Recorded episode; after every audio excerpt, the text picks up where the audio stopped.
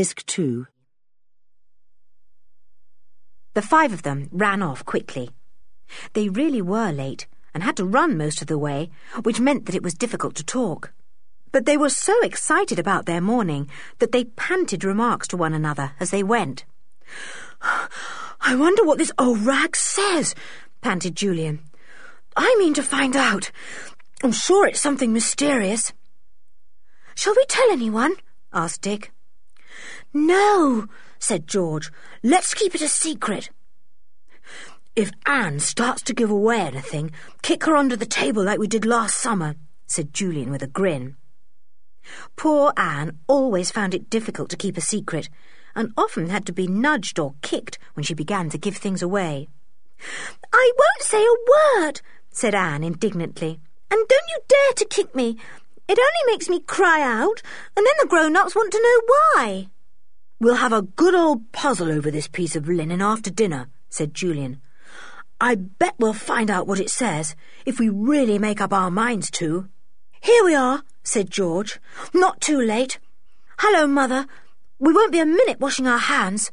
We've had a lovely time. Chapter 5 An Unpleasant Walk After dinner, the four children went upstairs to the boys' bedroom and spread out the bit of linen on the table there. There were words here and there, scrawled in rough printing. There was the sign of a compass, with E marked clearly for east. There were eight rough squares, and in one of them, right in the middle, was a cross. It was all very mysterious. You know, I believe these words are Latin, said Julian, trying to make them out. But I can't read them properly, and I expect if I could read them, I wouldn't know what they meant. Oh, I wish we knew someone who could read Latin like this. Could your father, George? asked Anne. I expect so, said George. But nobody wanted to ask George's father. He might take the curious old rag away. He might forget all about it. He might even burn it. Scientists were such peculiar people. What about Mr. Rowland? said Dick. He's a tutor. He knows Latin. We won't ask him till we know a bit more about him, said Julian cautiously. He seems jolly and nice, but you never know. Oh, blow. I wish we could make this out. I really do. There are two words at the top, said Dick, and he tried to spell them out. Via occulta.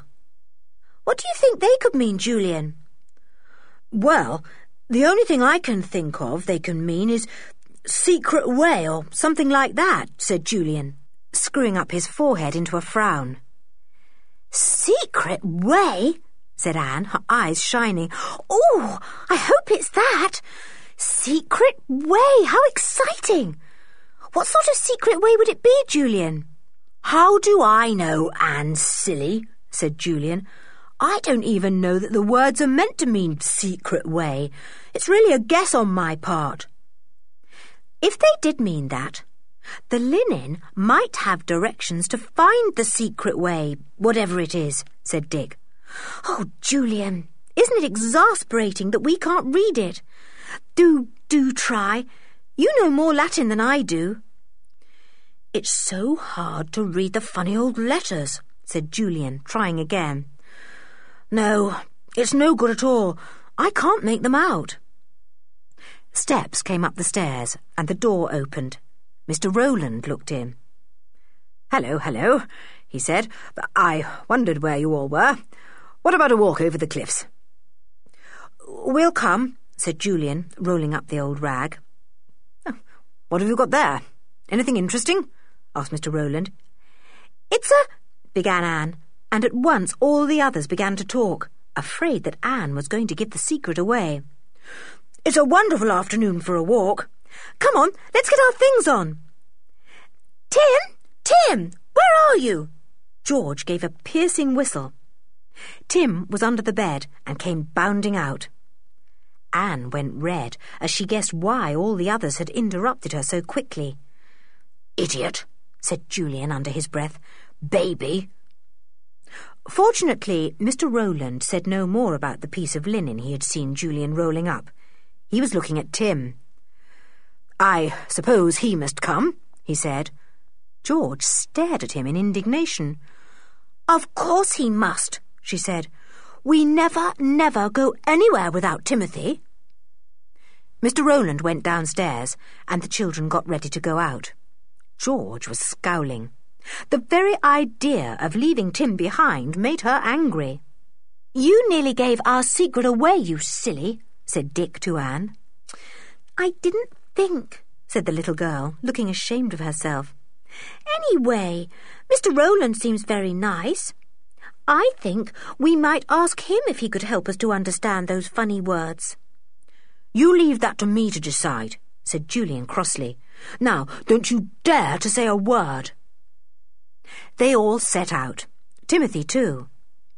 Mr. Rowland need not have worried about the dog, for Timothy would not go near him. It was very strange, really. He kept away from the tutor and took not the slightest notice of him, even when Mr. Rowland spoke to him. He's not usually like that, said Dick. He's a most friendly dog, really. Well, as I've got to live in the same house with him, I must try and make him friends with me, said the tutor. Hi, Timothy. Come here, I, I've got a biscuit in my pocket. Timothy pricked up his ears at the word biscuit, but did not even look towards Mr. Rowland. He put his tail down and went to George. She patted him. If he doesn't like anyone, not even a biscuit or a bone will make him go to them when he is called, she said. Mr. Rowland gave it up. He put the biscuit back into his pocket. He's a peculiar-looking dog, isn't he? he said. A terrible mongrel. I must say I prefer well-bred dogs. George went purple in the face. He's not peculiar-looking, she spluttered. He's not nearly so peculiar-looking as you are. He's not a terrible mongrel. He's the best dog in the world. I think you are being a little rude, said Mr. Rowland stiffly. I don't allow my pupils to be cheeky, Georgina. Calling her Georgina made George still more furious. She lagged behind with Tim, looking as black as a thundercloud. The others felt uncomfortable. They knew what tempers George got into and how difficult she could be. She had been so much better and happier since the summer when they had come to stay for the first time. They did hope she wasn't going to be silly and get into rows. It would spoil the Christmas holidays. Mr. Rowland took no more notice of George. He did not speak to her, but strode on ahead with the others, doing his best to be jolly. He could really be very funny, and the boys began to laugh at him. He took Anne's hand, and the little girl jumped along beside him, enjoying the walk. Julian felt sorry for George. It wasn't nice to be left out of things, and he knew how George hated anything like that. He wondered if he dared to put in a good word for her. It might make things easier. Mr. Rowland, sir, he began, um, could you call my cousin by the name she likes, George? She simply hates Georgina. And she's very fond of Tim. She can't bear anyone to say horrid things about him. Mr. Rowland looked surprised. Uh, my dear boy, I am sure you mean well, he said in rather a dry sort of voice. But I hardly think I want your advice about any of my pupils. I shall follow my own wishes in my treatment of Georgina, not yours. I want to be friends with you all, and I am sure we shall be, but Georgina has got to be sensible, as you three are. Julian felt rather squashed. He went red and looked at Dick. Dick gave him a squeeze on his arm. The boys knew George could be silly and difficult, especially if anyone didn't like her beloved dog, but they thought Mr. Rowland might try to be a bit more understanding too. Dick slipped behind and walked with George. You needn't walk with me, said George at once her blue eyes glinting. Walk with your friend, Mr. Rowland. He isn't my friend, said Dick. Don't be silly. I'm not silly, said George in a tight sort of voice. I heard you all laughing and joking with him. You go on and have a good laugh again. I've got Timothy. George, it's Christmas holidays, said Dick. Do let's all be friends. Do. Don't let's spoil Christmas. I can't like anyone who doesn't like Tim, said George obstinately. Well, after all, Mr. Rowland did offer him a biscuit, said Dick, trying to make peace as hard as he could. George said nothing. Her small face looked fierce. Dick tried again. George, promise to try and be nice till Christmas is over anyway. Don't let's spoil Christmas for goodness sake. Come on, George. All right, said George at last. I'll try. Come and walk with us then, said Dick. So George caught up the others and tried not to look too sulky. Mr. Rowland guessed that Dick had been trying to make George behave, and he included her in his talk. He could not make her laugh, but she did at least answer politely. Is that Kirrin Farmhouse? Asked Mr. Rowland as they came in sight of the farm. Yes. Do you know it? asked Julian in surprise. Uh, no, no, said Mr. Rowland at once. I've heard of it, and wondered if that was the place. We went there this morning, said Anne. It's an exciting place. She looked at the others, wondering if they would mind if she said anything about the things they had seen that morning. Julian thought for a moment. After all, it couldn't matter telling him about the stone in the kitchen and the false back to the cupboard. Mrs. Sanders would tell anyone that. He could speak about the sliding panel in the hall, too, and say they had found an old recipe book there. He did not need to say anything about the old bit of marked linen.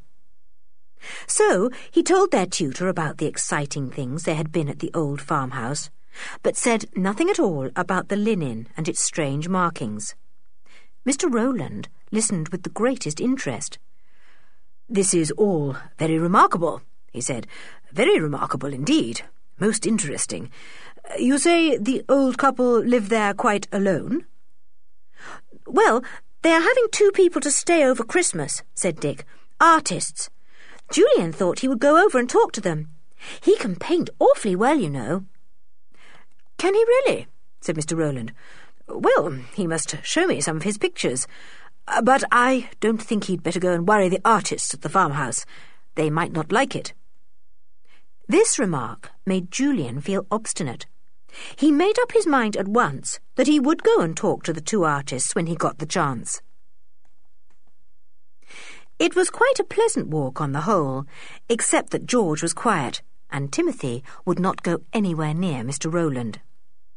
When they came to a frozen pond, Dick threw sticks on it for Tim to fetch. It was so funny to see him go slithering about on his long legs, trying to run properly. Everyone threw sticks for the dog, and Tim fetched all the sticks except Mr. Rowland's. When the tutor threw a stick, the dog looked at it and took no more notice. It was almost as if he had said, What, your stick? No, thank you. Now, home we go, said Mr. Rowland, trying not to look annoyed with Tim. We shall just be in time for tea. Chapter 6 Lessons with Mr. Rowland Next morning, the children felt a little gloomy. Lessons. How horrid in the holidays! Still, Mr. Rowland wasn't so bad. The children had not had him with them in the sitting room the night before because he had gone to talk to their uncle. So they were able to get out the mysterious bit of linen again and pore over it. But it wasn't a bit of good.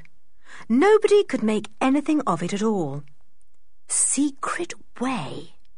What did it mean? Was it really directions for a secret way?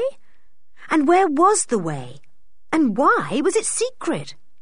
It was most exasperating not to be able to find out.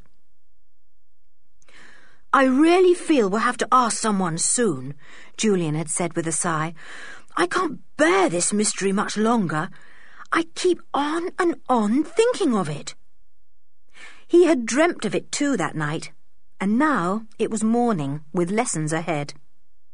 He wondered what lesson Mr. Rowland would take. Latin, perhaps. Then he could ask him what the words via occulta meant. Mr. Rowland had seen all their reports and had noted the subjects they were weak in. One was Latin and another was French. Maths were very weak in both Dick's report and George's. Both children must be helped on in those. Geometry was Julian's weakest spot. Anne was not supposed to need any coaching. But uh, if you like to come along and join us, I'll give you some painting to do, said Mr. Rowland, his blue eyes twinkling at her. He liked Anne. She was not difficult and sulky like George. Anne loved painting. Oh, yes, she said happily. I'd love to do some painting. I can paint flowers, Mr. Rowland. I'll paint you some red poppies and blue cornflowers out of my head. We will start at half past nine, said Mr. Rowland. We are to work in the sitting room. Take your school books there and be ready punctually. So all the children were there, sitting round a table, their books in front of them, at half past nine. Anne had some painting water and her painting box. The others looked at her enviously.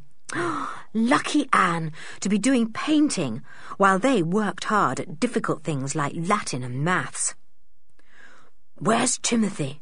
asked Julian in a low voice as they waited for their tutor to come in. Under the table, said George defiantly. I'm sure he'll lie still. Don't any of you say anything about him. I want him there. I'm not going to do lessons without Tim here. I don't see why he shouldn't be here with us, said Dick. He's very, very good. Oh, shh! Here comes Mr. Rowland. The tutor came in, his black beard bristling round his mouth and chin. His eyes looked very piercing in the pale winter sunlight that filtered into the room. He told the children to sit down. I'll have a look at your exercise books first, he said, and see what you were doing last term. You come first, Julian. Soon the little class were working quietly together. Anne was very busy painting a bright picture of poppies and cornflowers. Mr. Rowland admired it very much. Anne thought he really was very nice. Suddenly, there was a huge sigh from under the table. It was Tim, tired of lying so still. Mr. Rowland looked up, surprised. George at once sighed heavily, hoping that Mr. Rowland would think it was she who had sighed before. You sound tired, Georgina, said Mr. Rowland.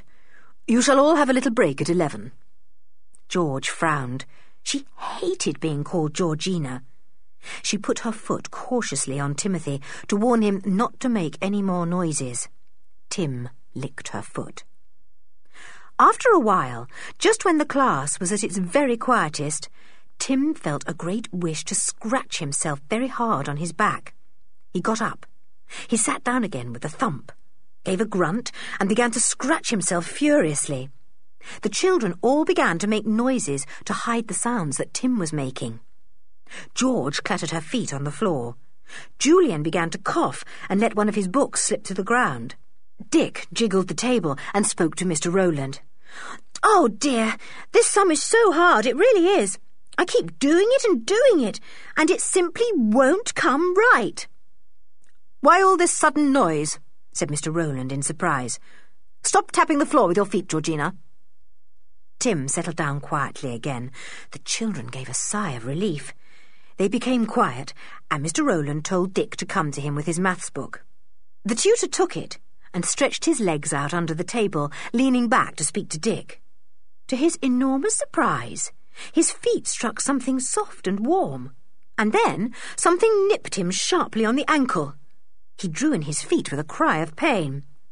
The children stared at him. He bent down and looked under the table. It's that dog, he said in disgust. The brute snapped at my ankles. He has made a hole in my trousers. Take him out, Georgina. Georgina said nothing. She sat as though she had not heard. She won't answer if you call her Georgina, Julian reminded him. She'll answer me, whatever I call her, said Mr. Rowland in a low and angry voice. I won't have that dog in here. If you don't take him out this very minute, Georgina, I will go to your father. George looked at him.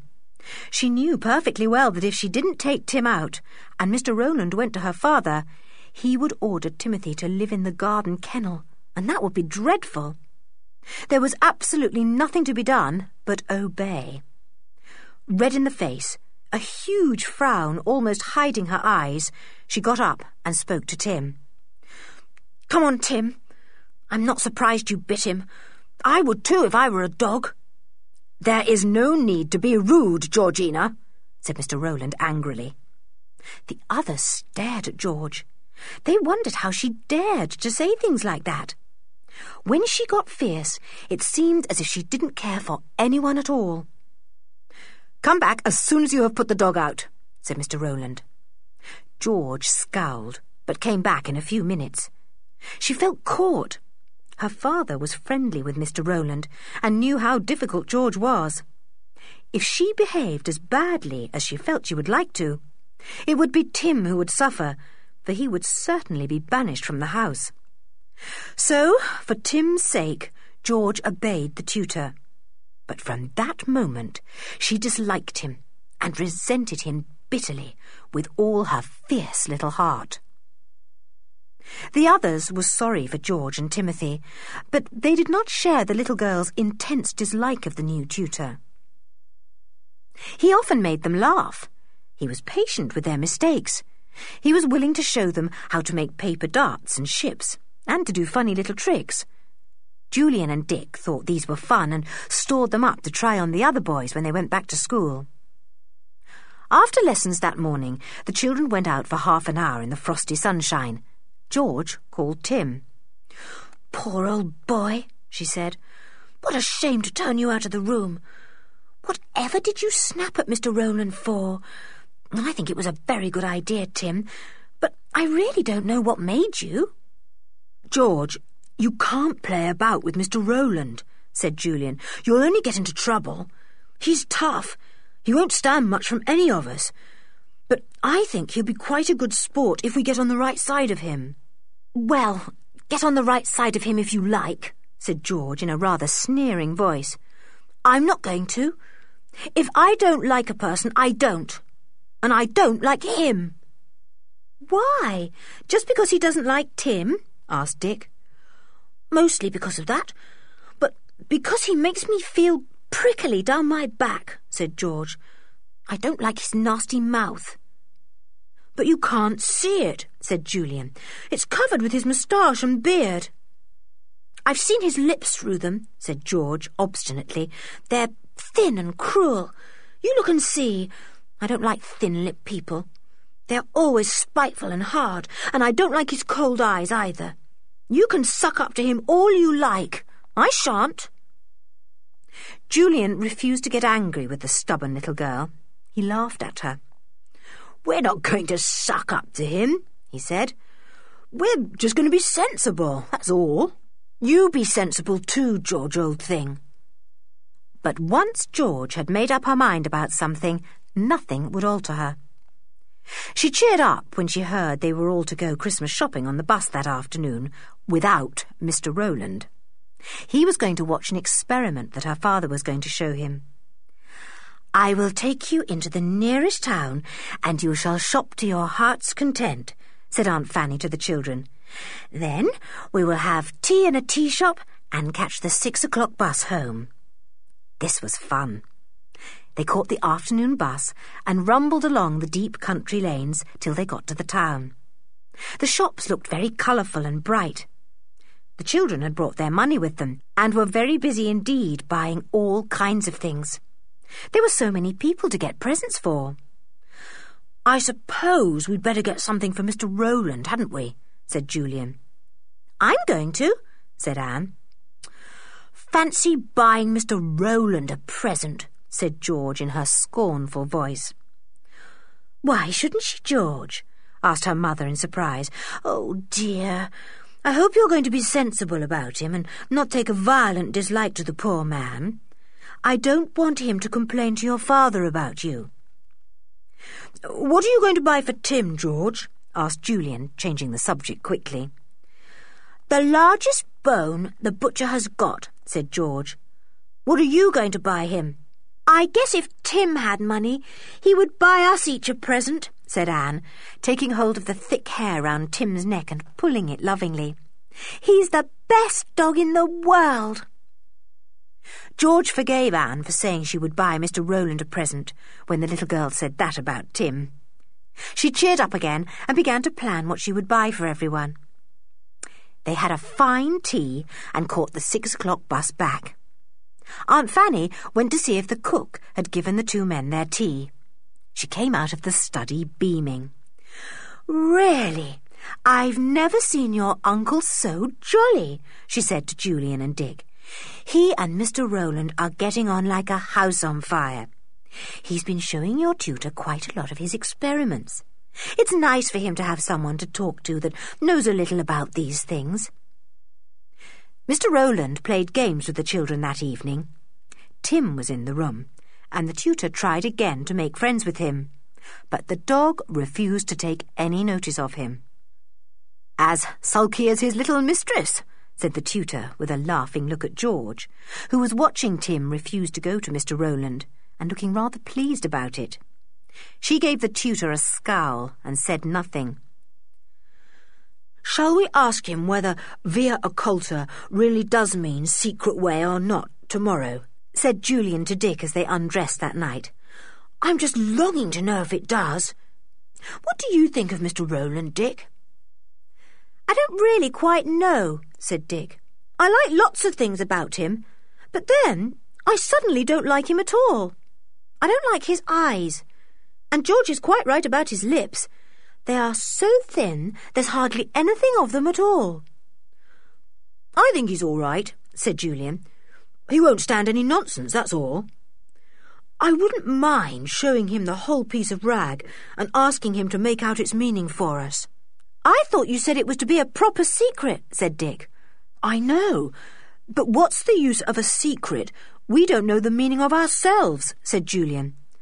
I'll tell you what we could do. Ask him to explain the words to us and not show him the bit of linen. But we can't read some of the words ourselves, said Dick, so that's no use. You'd have to show him the whole thing and tell him where we got it. Well, I'll see, said Julian, getting into bed. The next day, there were lessons again from half past nine to half past twelve. George appeared without Tim. She was angry at having to do this. But it was no good being defiant and refusing to come to lessons without Tim. Now that he had snapped at Mr. Rowland, he had definitely put himself in the wrong, and the tutor had every right to refuse to allow him to come. But George looked very sulky indeed. In the Latin lesson, Julian took the chance of asking what he wanted to know. Um, please, Mr. Rowland, he said, could you tell me what via occulta means? Via occulta? Said Mr. Rowland, frowning. Uh, yes, it means secret path or secret road. A hidden way, something like that. Why do you want to know? All the children were listening eagerly. Their hearts thumped with excitement. So Julian had been right. That funny bit of rag contained directions for some hidden way, some secret path. But where to? Where did it begin and end? Oh, uh, I just wanted to know, said Julian. Thank you, sir. He winked at the others. He was as excited as they were. If only they could make out the rest of the markings, they might be able to solve the mystery. Well, perhaps he would ask Mr. Rowland in a day or two. The secret must be solved somehow. The secret way, said Julian to himself as he worked out a problem in geometry. The secret way. I'll find it somehow. Chapter 7 Directions for the Secret Way For the next day or two, the four children did not really have much time to think about the secret way, because Christmas was coming near and there was a good deal to do. There were Christmas cards to draw and paint for their mothers and fathers and friends. There was the house to decorate. They went out with Mr. Rowland to find sprays of holly and came home laden. You look like a Christmas card yourselves, said Aunt Fanny as they walked up the garden path, carrying the red-berried holly over their shoulders. Mr. Rowland had found a group of trees with tufts of mistletoe growing from the top branches, and they had brought some of that too. Its berries shone like pale green pearls. Mr. Rowland had to climb the tree to get this, said Anne. He's a good climber, as good as a monkey. Everyone laughed, except George. She never laughed at anything to do with the tutor. They all dumped their loads down in the porch and went to wash. They were to decorate the house that evening. Is Uncle going to let his study be decorated too? asked Anne. There were all kinds of strange instruments and glass tubes in the study now, and the children looked at them with wonder whenever they ventured into the study, which was very seldom. Uh, no, my study is certainly not to be messed about, said Uncle Quentin at once. I wouldn't hear of it. Uncle, why do you have all these funny things in your study? asked Anne, looking round with wide eyes. Uncle Quentin laughed. I'm looking for a secret formula, he said. What's that? said Anne. You wouldn't understand, said her uncle. All these funny things, as you call them, help me in my experiments, and I put down in my book what they tell me. And from all I learn, I work out a secret formula that will be of great use when it is finished. You want to know a secret formula, and we want to know a secret way, said Anne, quite forgetting that she was not supposed to talk about this. Julian was standing by the door. He frowned at Anne. Luckily, Uncle Quentin was not paying any more attention to the little girl's chatter. Julian pulled her out of the room. Anne, the only way to stop you giving away secrets is to sew up your mouth, like Brer Rabbit wanted to do to Mr. Dog, he said. Joanna the cook was busy baking Christmas cakes. An enormous turkey had been sent over from Kirrin Farm and was hanging up in the larder. Timothy thought it smelt glorious and Joanna was always shooing him out of the kitchen. There were boxes of crackers on the shelf in the sitting room and mysterious parcels everywhere. It was very, very Christmassy. The children were happy and excited. Mr. Rowland went out and dug up a little spruce fir tree. We must have a Christmas tree, he said. Have you any tree ornaments, children? No, said Julian, seeing George shake her head. I'll go into the town this afternoon and get some for you, promised the tutor. It will be fun dressing the tree. We'll put it in the hall and light candles on it on Christmas Day after tea. Who's coming with me to get the candles and the ornaments? I am! Cried three children. But the fourth said nothing. That was George. Not even to buy tree ornaments would the obstinate little girl go with Mr. Rowland. She had never had a Christmas tree before and she was very much looking forward to it. But it was spoilt for her because Mr. Rowland bought the things that made it so beautiful. Now it stood in the hall, with coloured candles in holders clipped to the branches, and bright shining ornaments hanging from top to bottom. Silver strands of frosted string hung down from the branches like icicles, and Anne had put bits of white cotton wool here and there to look like snow. It really was a lovely sight to see. Beautiful, said Uncle Quentin as he passed through the hall, and saw Mr. Rowland hanging the last ornaments on the tree. I say, look at the fairy doll on the top. Who's that for? A good girl?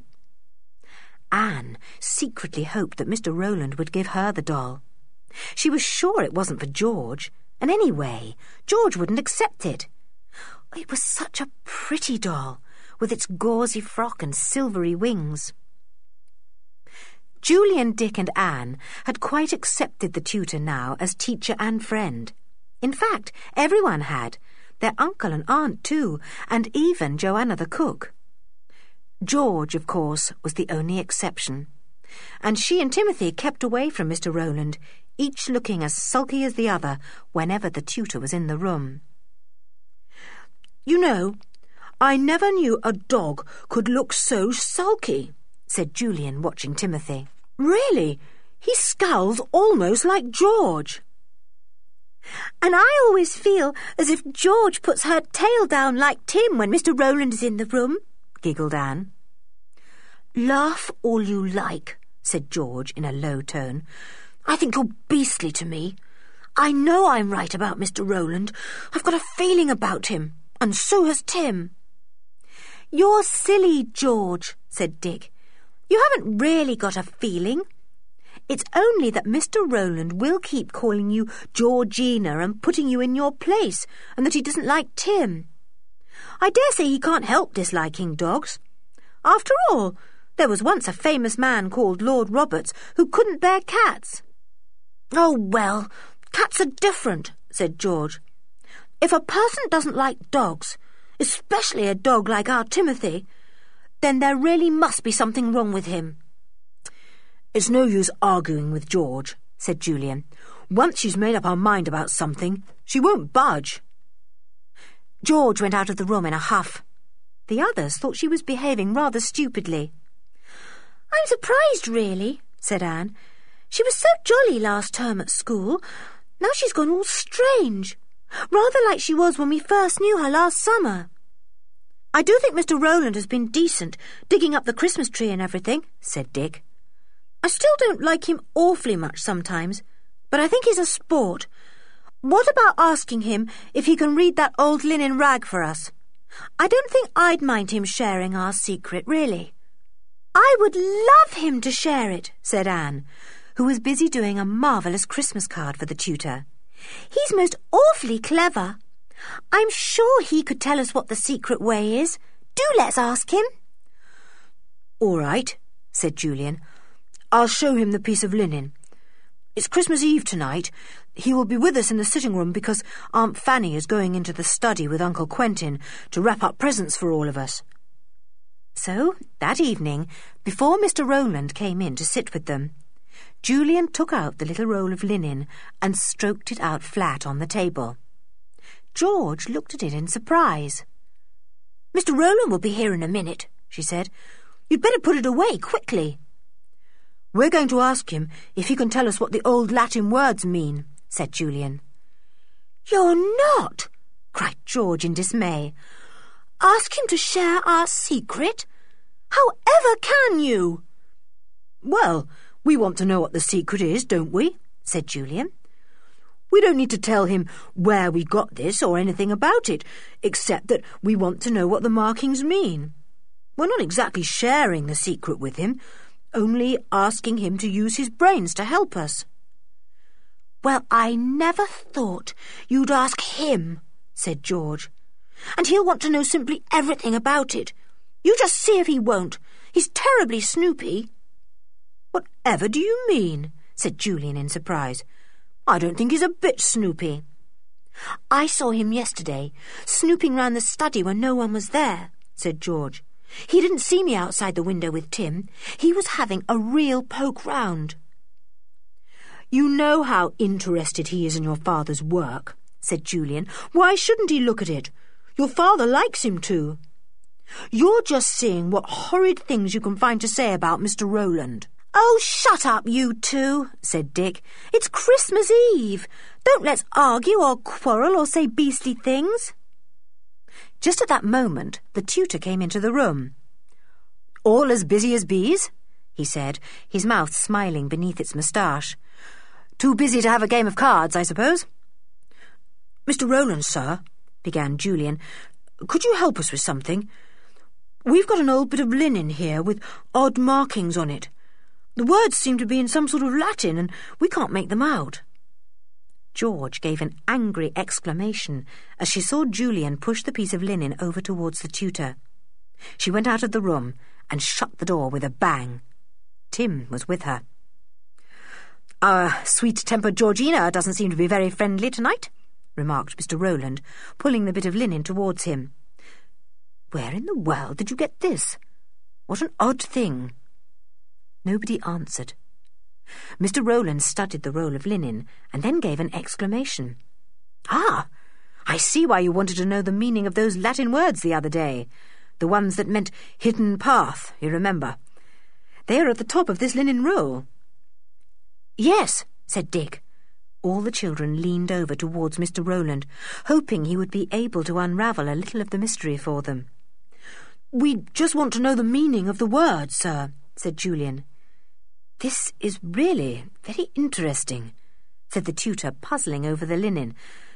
Apparently, there are directions here for finding the opening or entrance of a secret path or road.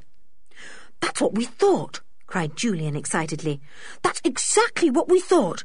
Oh, sir, do read the directions and see what you make of them. Well, these eight squares are meant to represent wooden boards or panels, I think, said the tutor, pointing to the eight rough squares drawn on the linen. Wait a minute. I can hardly read some of the words. This is most fascinating. Solum lapideum, Paries ligneus. And what's this? Cellula. Yes, cellula. The children hung on his words. Wooden panels.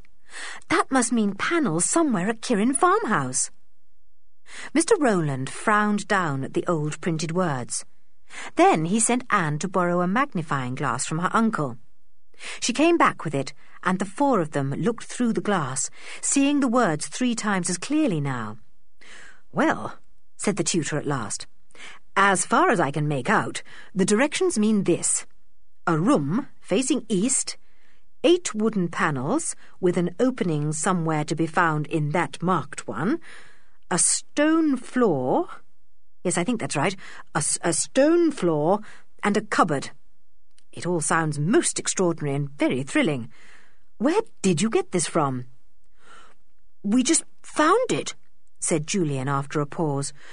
Oh, Mr. Rowland, thanks awfully. We could never have made it out by ourselves. I suppose the entrance to the secret way is in a room facing east, then? It looks like it, said Mr. Rowland, poring over the linen roll again. Where did you say you found this? We didn't say, said Dick. It's a secret, really, you see. I think you might tell me, said the tutor, looking at Dick with his brilliant blue eyes. I can be trusted with secrets. You've no idea how many strange secrets I know. Well, said Julian, I don't really see why you shouldn't know where we found this, Mr. Rowland. We found it at Kirrin farmhouse in an old tobacco pouch. I suppose the secret way begins somewhere there. I wonder where and wherever it can lead to. You found it at Kirrin farmhouse? exclaimed Mr. Rowland. Well, well, I must say that seems to be an interesting old place. I shall have to go over there one day. Julian rolled up the piece of linen and put it into his pocket. Well, thank you, sir, he said. You've solved a bit of the mystery for us, but set another puzzle. We must look for the entrance of the secret way after Christmas, when we can walk over to Kirrin farmhouse. I'll come with you, said Mr. Rowland. I may be able to help a little. That is, if you don't mind me having a little share in this exciting secret. Well, you've been such a help in telling us what the words mean, said Julian. We'd like you to come if you want to, sir. Yes, we would, said Anne. We'll go and look for the secret way, then, said Mr. Rowland. What fun we shall have, tapping round the panels, waiting for a mysterious dark entrance to appear. I don't suppose George will go, Dick murmured to Julian. You shouldn't have said Mr. Rowland could go with us, Ju. That means that old George will have to be left out of it. You know how she hates that. I know, said Julian, feeling uncomfortable. Don't let's worry about that now, though. George may feel different after Christmas. She can't keep up this kind of behaviour forever. Chapter 8 What Happened on Christmas Night It was great fun on Christmas morning. The children awoke early and tumbled out of bed to look at the presents that were stacked on chairs nearby. Squeals and yells of delight came from everyone. Oh, a railway station! Just what I wanted! Who gave me this marvellous station? A new doll with eyes that shut. I shall call her Betsy May, She looks just like a Betsy May. I say, what a whopping great book, all about aeroplanes. From Aunt Fanny. How decent of her. Timothy, look what Julian has given you. A collar with big brass studs all round.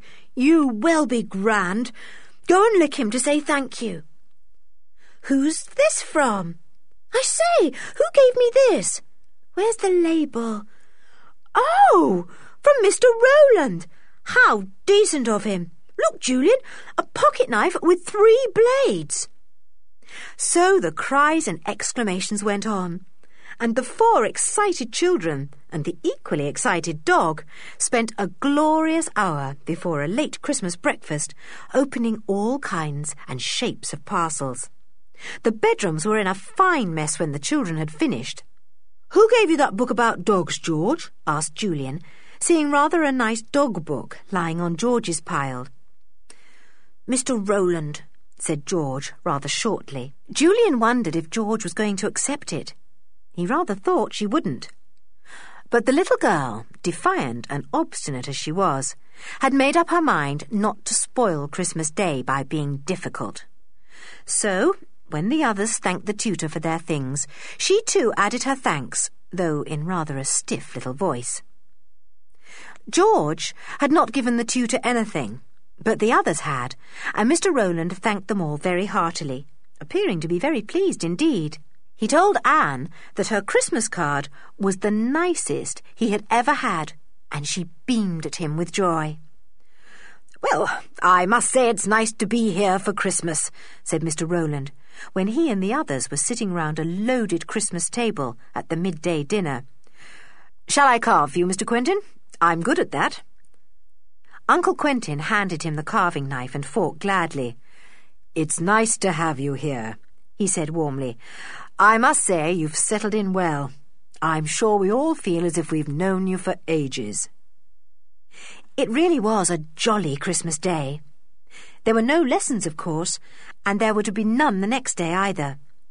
The children gave themselves up to the enjoyment of eating a great deal, sucking sweets, and looking forward to the lighting of the Christmas tree. It looked beautiful when the candles were lighted. They twinkled in the darkness of the hall, and the bright ornaments shone and glowed. Tim sat and looked at it, quite entranced. He likes it as much as we do, said George. And indeed, Tim had enjoyed the day just as much as any of them. They were all tired out when they went to bed. I shan't be long before I'm asleep, yawned Anne. Oh, George, it's been fun, hasn't it? I did like the Christmas tree. Yes, it's been lovely, said George, jumping into bed. Here comes Mother to say good night. Basket, Tim, basket. Tim leapt into his basket by the window. He was always there when George's mother came in to say good night to the girls. But as soon as she had gone downstairs, the dog took a flying leap and landed on George's bed. There he slept, his head curled round her feet. Don't you think Tim ought to sleep downstairs tonight? said George's mother. Joanna says he ate such an enormous meal in the kitchen that she is sure he will be sick. Oh, no, mother, said George at once. Make Tim sleep downstairs on Christmas night. Whatever would he think? Oh, very well, said her mother with a laugh. I might have known it was useless to suggest it. Now, to sleep quickly, Anne and George. It's late, and you're all tired. She went into the boys' room and said good night to them, too. They were almost asleep. Two hours later, everyone else was in bed. The house was still and dark. George and Anne slept peacefully in their small beds. Timothy slept too, lying heavily on George's feet. Suddenly, George awoke with a jump. Tim was growling softly. He had raised his big shaggy head, and George knew that he was listening. What is it, Tim? she whispered. Anne did not wake. Tim went on growling softly. George sat up and put her hand on his collar to stop him. She knew that if he awoke her father, he would be cross. Timothy stopped growling now that he had roused George. The girls sat and wondered what to do. It wasn't any good waking Anne. The little girl would be frightened. Why was Tim growling? He never did that at night. Perhaps I'd better go and see if everything is all right, thought George. She was quite fearless, and the thought of creeping through the still dark house did not disturb her at all. Besides, she had Tim. Who could be afraid with Tim beside them? She slipped on her dressing gown. Perhaps a log has fallen out of one of the fireplaces. And a rug is burning, she thought, sniffing as she went down the stairs. It would be just like Tim to smell it and warn us. With her hand on Tim's head to warn him to be quite quiet, George crept softly through the hall to the sitting room.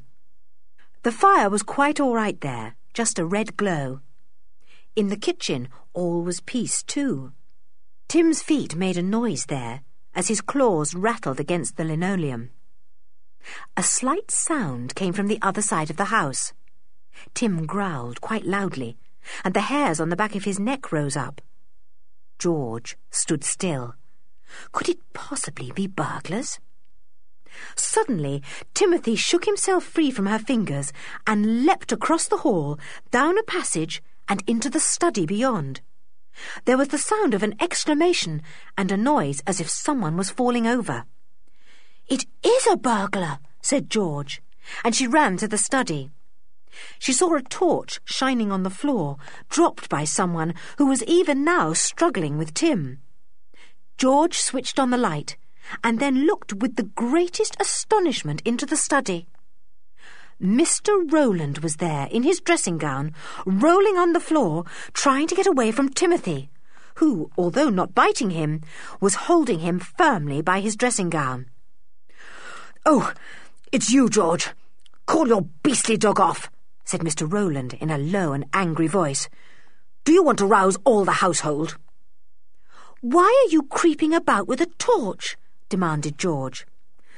I heard a noise down here and came to see what it was, said Mr. Rowland, sitting up and trying to fend off the angry dog.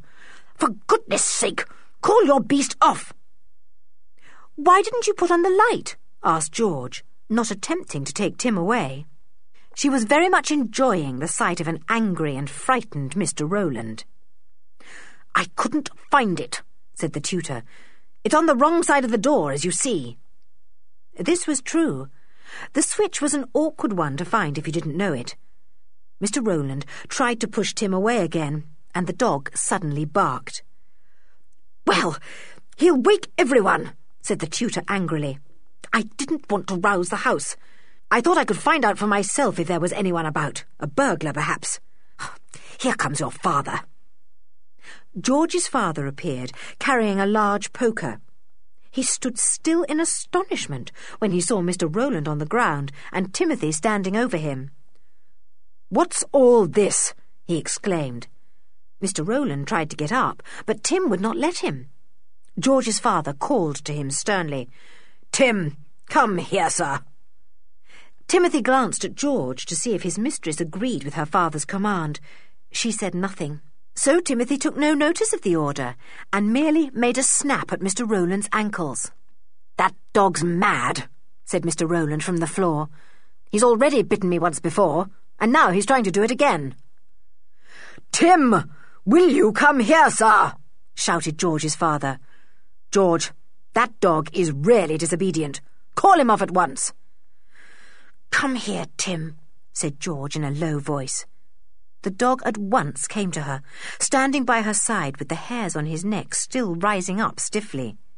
He growled softly as if to say, Be careful, Mr. Rowland. Be careful. The tutor got up. He was very angry indeed. He spoke to George's father. I heard some sort of noise and came down with my torch to see what it was, he said. I thought it came from your study, and knowing you kept your valuable books and instruments here, I wondered if some thief was about. I had just got down and into the room when that dog appeared from somewhere and got me down on the ground. George came along too and would not call him off. I can't understand your behaviour, George. I really can't said her father angrily. I hope you're not going to behave stupidly, as you used to behave before your cousins came last summer. And what is this I hear about Tim biting Mr. Rowland before? George had him under the table during lessons, said Mr. Rowland. I didn't know that, and when I stretched out my legs, they touched Tim, and he bit me. I didn't tell you before, sir, because I didn't want to trouble you. Both George and the dog have tried to annoy me ever since I have been here. Well, Tim must go outside and live in the kennel, said George's father. I won't have him in the house. It will be a punishment for him, and a punishment for you too, George. I will not have this kind of behaviour. Mr. Rowland has been extremely kind to you all. I won't let Tim live outside, said George furiously. It's such cold weather, and it would simply break his heart.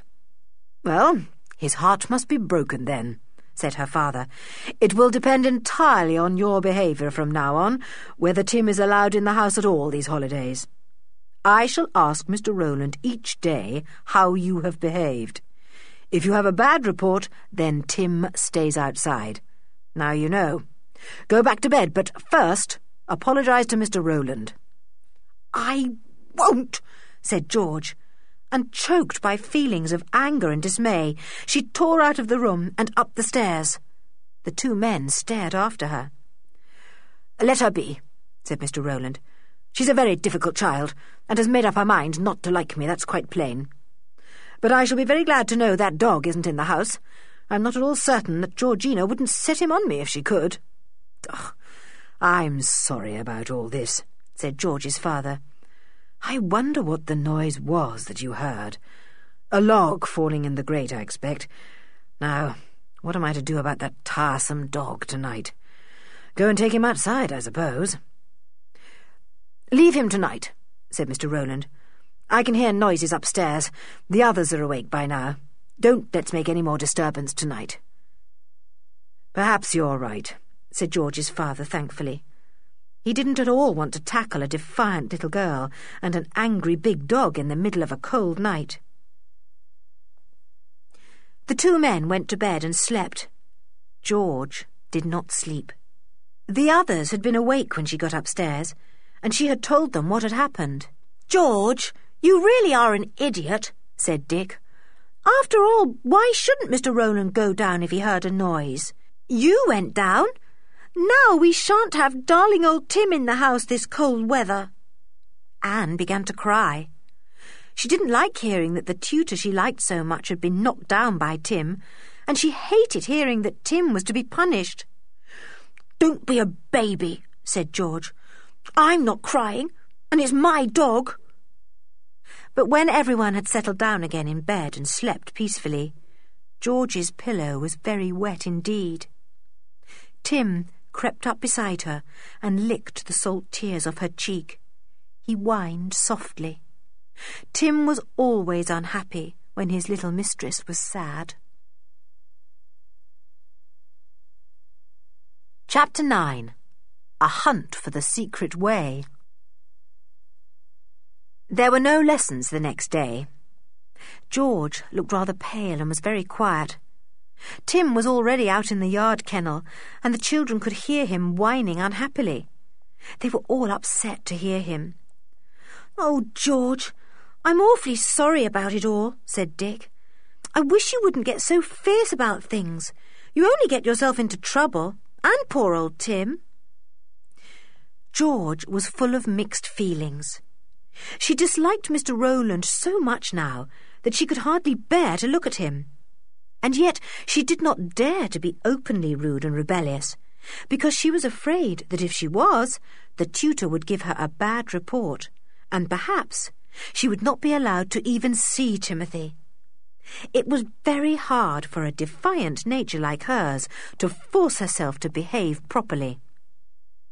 Mr. Rowland took no notice of her at all. The other children tried to bring George into their talks and plans, but she remained quiet and uninterested. George, we're going over to Kirrin farmhouse today, said Dick. Coming? We're going to try and find the entrance to the secret way. It must start somewhere there. The children had told George what Mr. Rowland had said about the piece of marked linen. They had all been thrilled about this, though the excitements of Christmas Day had made them forget about it for a while. Yes, of course I'll come, said George, looking more cheerful. Timothy can come too. He wants a walk. But when the little girl found that Mr. Rowland was also going, she changed her mind at once. Not for anything would she go with the tutor. No, she would go for a walk alone with Timothy. But, George, think of the excitement we'll have trying to find the secret way, said Julian, taking hold of her arm. George wrenched it away. I'm not going if Mr. Rowland is, she said obstinately, and the others knew that it was no good trying to coax her. I shall go alone with Tim, said George. You go off together with your dear Mr. Rowland. She set out with Timothy, a lonely little figure going down the garden path. The others stared after her. This was horrid. George was being more and more left out. But what could they do about it? Well, children, are you ready? asked Mr. Rowland. Uh, you start off by yourselves, will you? I'll meet you at the farmhouse later. I want to run down to the village first to get something. So the three children set off by themselves, wishing that George was with them. She was nowhere to be seen.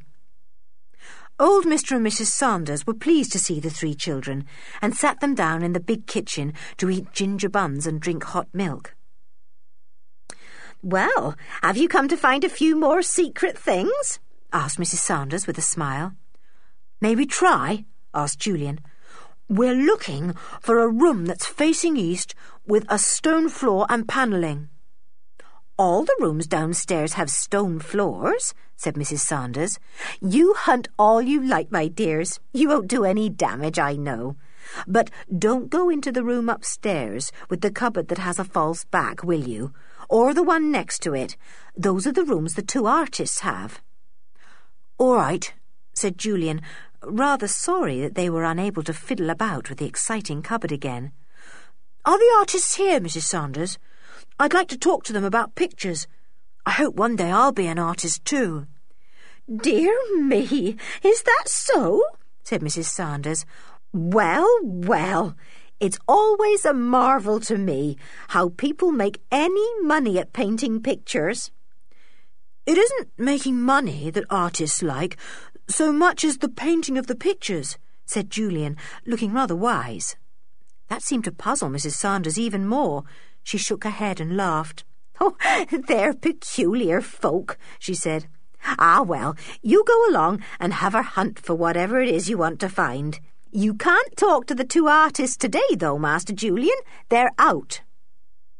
The children finished their buns and milk and then stood up, wondering where to begin their search. They must look for a room or rooms facing east. That would be the first thing to do. Which side of the house faces east, Mrs. Sanders? asked Julian. Do you know? The kitchen faces due north, said Mrs. Sanders. So east will be over there. She pointed to the left. Thanks, said Julian. Come on, everyone. The three children went out of the kitchen and turned to the left. There were three rooms there, a kind of scullery, not much used now, a tiny room used as a den by old Mr. Sanders, and a room that had once been a drawing room, but which was now cold and unused.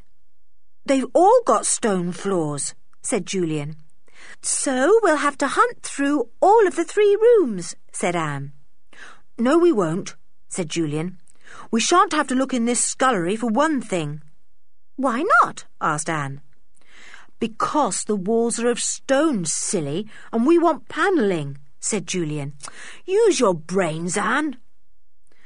Well, that's one room we needn't bother with, then, said Dick. Look, both this little room and the drawing room have panelling, Julian. We must search in both. There must be some reason for putting eight squares of panelling in the directions, said Julian, looking at the roll of linen again. It would be a good idea to see whether there's a place with eight squares only, you know, over a window or something. It was tremendously exciting to look round the two rooms. The children began with the smaller room. It was panelled all the way round in dark oak, but there was no place where only eight panels showed. So the children went into the next room. The panelling there was different. It did not look so old and was not so dark. The squares were rather a different size, too. The children tried each panel, tapping and pressing as they went, expecting at any moment to see one slide back, as the one in the hall had done. But they were disappointed. Nothing happened at all. They were still in the middle of trying when they heard footsteps in the hall and voices. Somebody looked into the drawing room. It was a man, thin and tall, wearing glasses on his long nose. Hello, he said. Mrs. Sanders told me you were treasure hunting or something. How are you getting on? Not very well, said Julian politely. He looked at the man and saw behind him another one, younger, with rather screwed up eyes and a big mouth. I suppose you are the two artists? he asked. We are, said the first man, coming into the room. Now, just exactly what are you looking for? Julian did not really want to tell him, but it was difficult not to. Well, we're just seeing if there's a sliding panel here, he said at last. There's one in the hall, you know. It's exciting to hunt round. Shall we help? said the first artist, coming into the room. What are your names? Mine's Thomas, and my friend's name is Wilton. The children talked politely for a minute or two, not at all wanting the two men to help. If there was anything to be found, they wanted to find it. It would spoil everything if grown-ups solved the puzzle. Soon, everyone was tap-tap-tapping round the wooden panels. They were in the middle of this when a voice hailed them. Hello! My word, we are all busy. The children turned and saw their tutor standing in the doorway smiling at them. The two artists looked at him. Is, uh, is this a friend of yours? asked Mr. Thomas. Yes, he's our tutor, and he's very nice, said Anne, running to Mr. Rowland and putting her hand in his. Perhaps you will introduce me, Anne, said Mr. Rowland, smiling at the little girl. Anne knew how to introduce people. She had often seen her mother doing it. This is Mr. Rowland, she said to the two artists. Then she turned to Mr. Rowland. This is Mr. Thomas, she said, waving her hand towards him. And the other one is Mr. Wilton. The men half bowed to one another and nodded. Are you staying here? asked Mr. Rowland. A very nice old farmhouse, isn't it? It isn't time to go yet, is it? asked Julian, hearing a clock strike. Yes, I'm afraid it is, said Mr. Rowland. I'm later meeting you than I expected. We must go in about five minutes, no later. I'll just give you a hand in trying to find this mysterious secret way. But no matter how any one of them pressed and tapped around the panels in either of the two rooms, they could not find anything exciting. It really was most disappointing. Well, we really must go now, said Mr. Rowland. Come and say good-bye to Mrs. Sanders. They all went into the warm kitchen, where Mrs. Sanders was cooking something that smelt most delicious. Something for our lunch, Mrs. Sanders? Said Mr. Wilton. My word, you really are a wonderful cook. Mrs. Sanders smiled. She turned to the children. Well, dearies, did you find what you wanted? she asked. No, said Mr. Rowland, answering for them. We haven't been able to find the secret way after all. The secret way? said Mrs. Sanders in surprise. What do you know about that now? I thought it had all been forgotten. In fact, I hadn't believed in that secret way for many a year. Oh, Mrs. Sanders, do you know about it? cried Julian. Where is it? I don't know, dear. The secret of it has been lost for many a day, said the old lady. I remember my old grandmother telling me something about it when I was smaller than any of you, but I wasn't interested in things like that when I was little. I was all for cows and hens and sheep. Oh, Mrs. Sanders, do, do try and remember something, begged Dick. What was the secret way? Well, It was supposed to be a hidden way from Kirrin farmhouse to somewhere else, said Mrs. Sanders. I don't know where, I'm sure. It was used in the olden days when people wanted to hide from enemies. It was disappointing that Mrs. Sanders knew so little. The children said goodbye and went off with their tutor, feeling that their morning had been wasted. George was indoors when they got to Kirrin Cottage. Her cheeks were not so pale now, and she greeted the children eagerly. Did you discover anything? Tell me all about it, she said. There's nothing to tell, said Dick rather gloomily. We found three rooms facing east, with stone floors, but only two of them had wooden panelling, so we hunted round those, tapping and punching, but there wasn't anything to be discovered at all. We saw the two artists, said Anne. One was tall and thin and had a long nose with glasses on. He was called Mr. Thomas. The other was younger, with little piggy eyes and an enormous mouth. I met them out this morning, said George. It must have been them. Mr. Rowland was with them, and they were all talking together. They didn't see me. Oh, it couldn't have been the artists you saw, said Anne at once. Mr. Rowland didn't know them. I had to introduce them.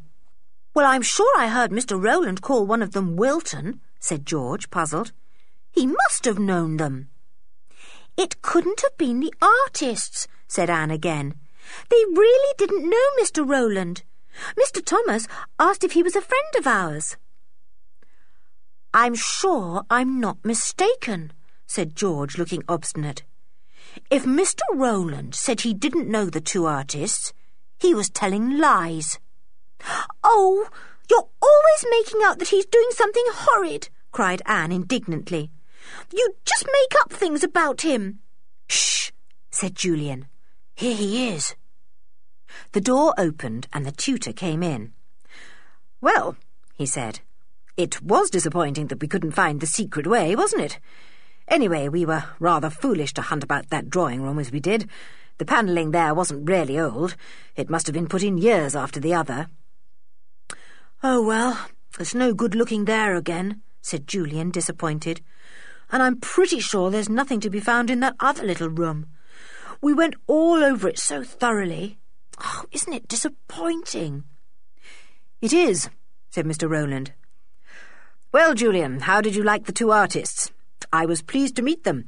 They seemed nice fellows, and I shall like to know them. George looked at the tutor. Could he possibly be telling untruths in such a truthful voice? The little girl was very puzzled. She felt sure it was the artist she had seen him with. But why should he pretend he didn't know them? She must be mistaken. But all the same, she felt uncomfortable about it and made up her mind to find out the truth if she could. End of Disc 2